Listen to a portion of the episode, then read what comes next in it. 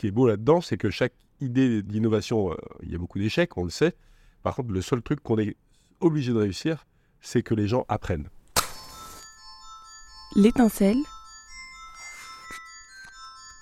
un podcast Spark Lab pour éclairer le monde de demain. Pour innover, il faut d'abord avoir des idées. Mais aussi bonnes soient-elles, cela ne suffit pas à ce que l'innovation porte ses fruits.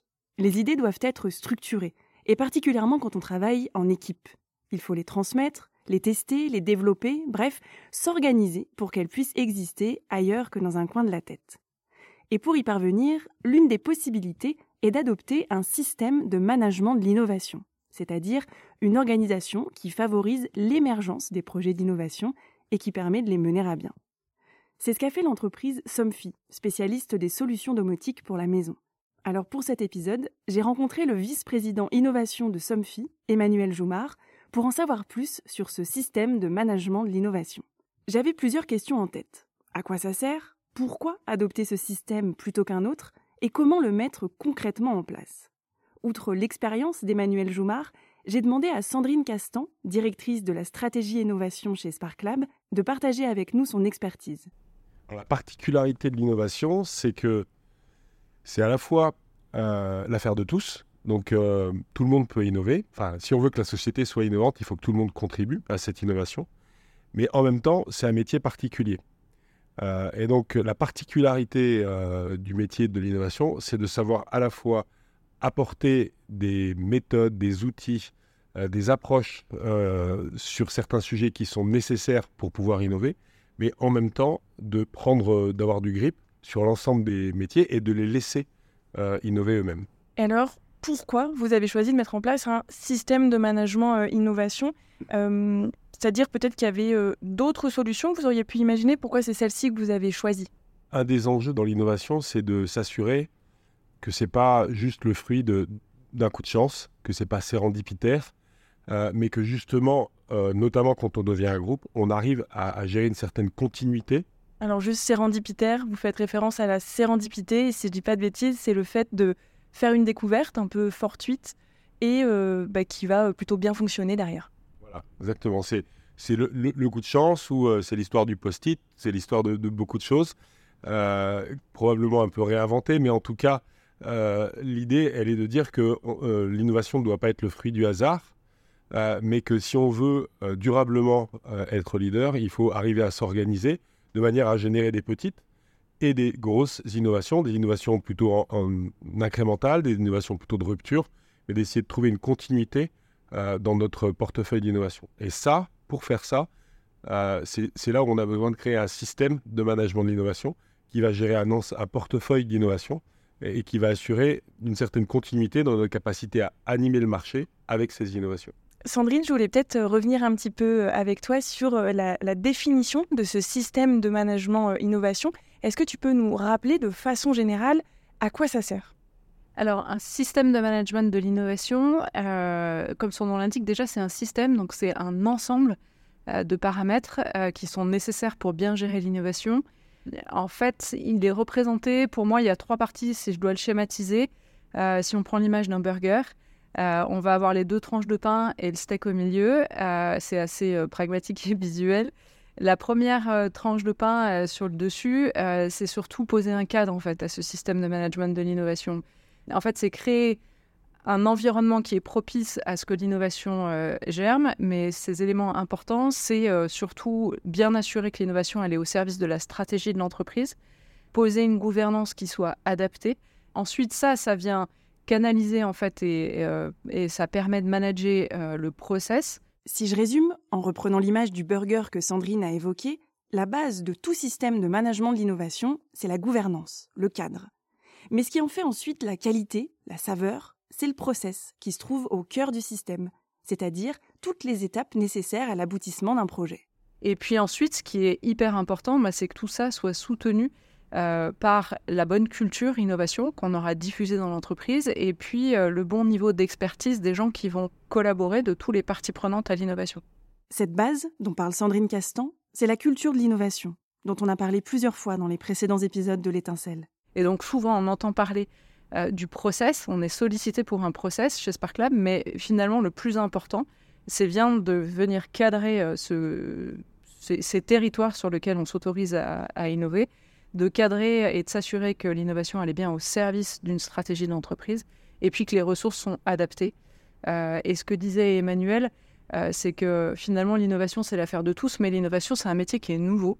Euh, et donc le fait de parler d'un système de management de l'innovation, ça permet d'avoir un langage commun, d'avoir un socle de référence commun autour de l'innovation euh, et qui permet d'embarquer l'entreprise sur une vision commune de l'innovation. Et ça, c'est ultra important, et enfin, surtout de par le fait que ce métier soit nouveau, qu'il a besoin de se professionnaliser et que les gens autour dans l'entreprise aient besoin de comprendre en fait euh, ce que c'est que ces métiers d'innovation.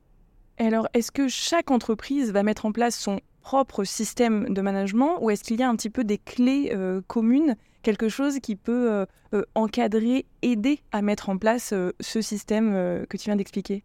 Alors, chaque entreprise va adapter effectivement en fonction de sa taille, de ses enjeux, etc.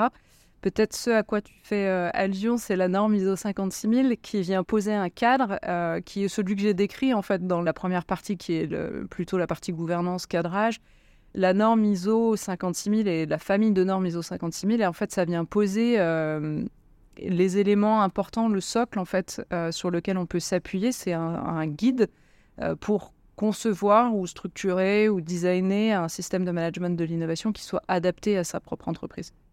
Cette norme ISO 56000, au nom un peu barbare, est-elle vraiment rassurante, sécurisante pour les entreprises qui veulent mettre en place un système de management de l'innovation? C'est ce que j'ai demandé à Emmanuel Joumard. La norme, en tout cas aujourd'hui, elle pose un cadre et elle pose aussi beaucoup de questions. Et en fait, c'est ces questions qui nous aident, puisqu'elle pose la question de comment est gouverné, de quelle méthode on utilise, et ça nous permet de nous questionner pour se dire qu'est-ce qui marche dans notre système, qu'est-ce qu'on peut améliorer. Alors, elle nous a aidés, et, puis après, elle, ça rassure un peu en disant, euh, ça donne une certaine légitimité aussi, à dire que c'est ce type de, fonctionnement qui marche, que ça a été partagé par d'autres et que ce n'est pas une création en tant que telle. Donc ça, facilite quelque part euh, l'adoption et, le fait de, transformer l'entreprise sur ces bases-là. Si on, essaie de rendre un peu plus euh, tangible ce que c'est que ce système de management, quelle a été la démarche chez Somfy pour le mettre en place?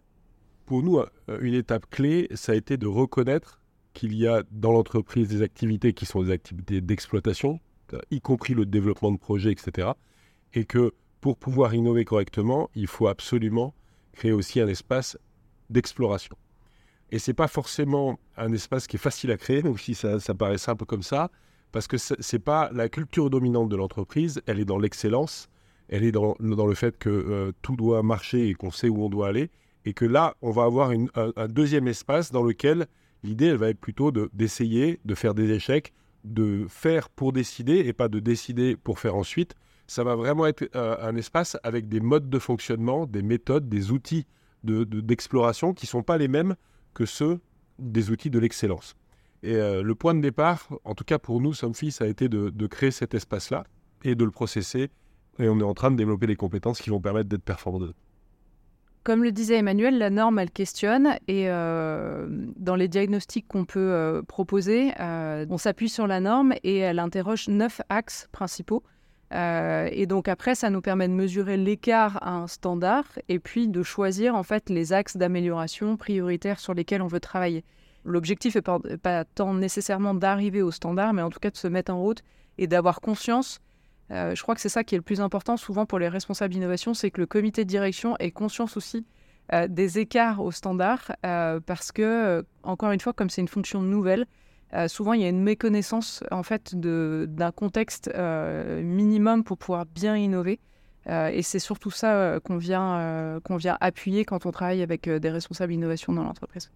Quand le cadre a été fixé, quand les outils ont été choisis et expliqués, reste encore à entamer la transformation humaine car en innovation comme ailleurs, la technique ne suffit pas. Il y a des compétences, enfin l'innovation, on, peut penser qu'on a innové depuis très longtemps, euh, donc c'est pas nouveau en tant que tel. Mais par contre, les, sciences de gestion ont amené des nouvelles bah, manières de travailler avec le design thinking, avec euh, l'effectuation, avec plein de, de, nouvelles manières qui sont assez récentes, qui datent d'après 2010.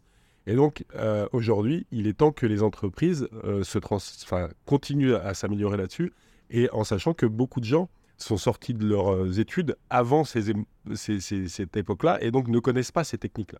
Donc réellement, l'idée, elle est de créer un socle commun aussi sur les compétences qui va amener les gens à mieux travailler ensemble et à être plus performants.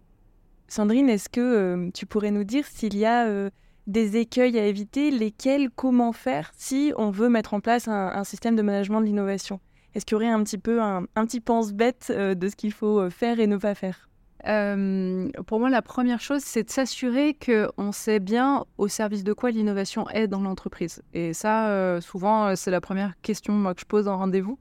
Et, en fait, souvent, il n'y a pas de réponse. Donc, euh, bah, on peut innover, effectivement. Donc là, on est plutôt dans une innovation euh, type Serendipity, où euh, on a l'impression de pouvoir explorer, d'avoir une grande liberté. Et donc, c'est super intéressant pendant une période de temps. Et puis, au bout d'un moment, en fait, on voit qu'il n'y a rien qui aboutit, parce que comme il n'y a pas de critères de décision euh, clair, comme il n'y a pas d'objectif clair, euh, bah, en fait, euh, au moment de la décision qui est d'engager plus d'argent, de, passer un cap en fait et d'aller dans des tests un peu plus coûteux ou de lancer le développement des résultats de nos explorations, en fait, on se retrouve avec un comité de direction qui a du mal à décider et donc parce qu'il n'y a pas de critères. Le deuxième écueil à éviter, c'est de chercher à tout contrôler. Si j'ai un conseil à donner, c'est de s'appliquer à soi-même ce qu'on dit qu'il faut faire dans les projets, euh, c'est-à-dire de commencer et de voir après. En tout cas, de, vraiment se dire tiens, je vais essayer quelque chose, j'avance. Euh, c'est pas forcément un truc énorme, mais j'ai fait un premier pas et ensuite je construis là-dessus. Euh, plutôt de le construire comme ça que de construire son approche du système d'innovation comme quelque chose qui est une révolution qu'on doit faire parfaite et qui va mettre 10 ans à devenir parfaite et qui, quand elle sera prête, ne sera plus valable.